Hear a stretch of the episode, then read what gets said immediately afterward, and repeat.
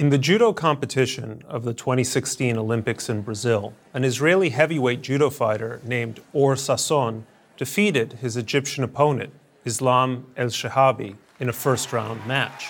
The Egyptian then refused to shake the Israeli's extended hand, earning boos from the crowd. If you want the short answer for why the Arab world is sliding into the abyss, look no further than this little incident. It illustrates how hatred of Israel and Jews corrupts every element of Arab society. You won't find this explanation for the Arab world's decline among journalists and academics. They reflexively blame the usual suspects: the legacy of colonialism, unemployed youth, the Sunni-Shia sectarian divide, and every other politically correct excuse they can think of. For them, hatred of Israel is treated like sand in Arabia, just part of the landscape. Yet the fact remains that over the past seventy years, the Arab world expelled virtually all of its Jews, some nine hundred thousand people, while holding on to its hatred of them. Over time, the result proved fatal: a combination of lost human capital, expensive wars against Israel, and an intellectual life perverted by conspiracy theories and a perpetual search for scapegoats.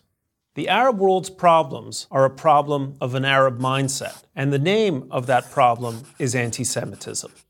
As a historical phenomenon, this is not unique.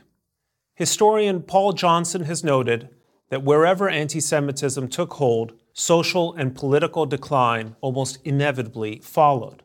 Just a few examples. Spain expelled its Jews in fourteen ninety-two. The effect, Johnson noted, was to deprive Spain and its colonies of a class already notable for the astute handling of finance. In Tsarist Russia, the adoption of numerous anti-Semitic laws ultimately weakened and corrupted the entire Russian government. These laws also led to mass Jewish emigration, resulting in a breathtaking loss of intellectual and human capital. Germany might well have won the race for an atomic bomb if Hitler hadn't sent Jewish scientists like Albert Einstein and Edward Teller into exile in the U S. These patterns were replicated in the Arab world. Contrary to myth, the cause was not the creation of the State of Israel in nineteen forty-eight. There were bloody anti-Jewish pogroms in Palestine in nineteen twenty-nine, Iraq in nineteen forty-one, and Libya in nineteen forty-five. Nor is it accurate to blame Israel for fueling anti-Semitism by refusing to trade land for peace.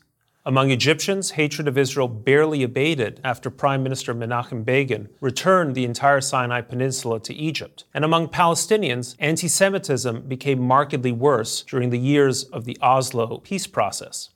Johnson called anti-Semitism a highly infectious disease capable of overwhelming intellectuals and simpletons alike. Its potency, he noted, lies in transforming a personal and instinctive irrationalism into a political and systematic one. For the Jew-hater, every crime has the same culprit and every problem has the same solution. Anti-Semitism makes the world seem simple. In doing so, it condemns the anti-Semite to a permanent darkness. Today, there is no great university in the Arab world, no serious scientific research, stunted literary culture. In twenty fifteen, the U S Patent Office reported three thousand eight hundred four patents from Israel as compared with thirty from Egypt, the largest Arab country. Hatred of Israel and Jews has also deprived the Arab world of both the resources and the example of its neighbor.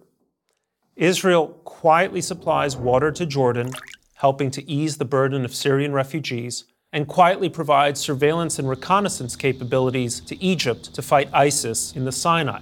But this is largely unknown among Arabs, for whom the only permissible image of Israel is an Israeli soldier in riot gear abusing a Palestinian.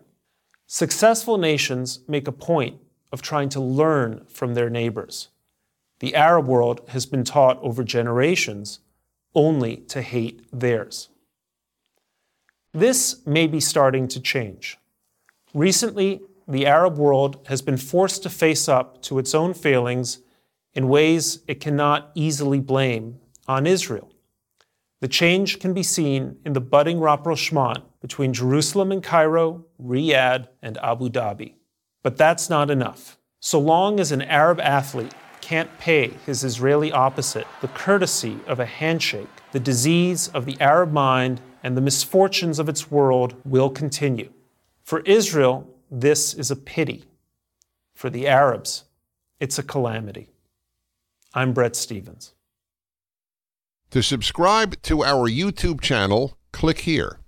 To help keep our videos free, donate here.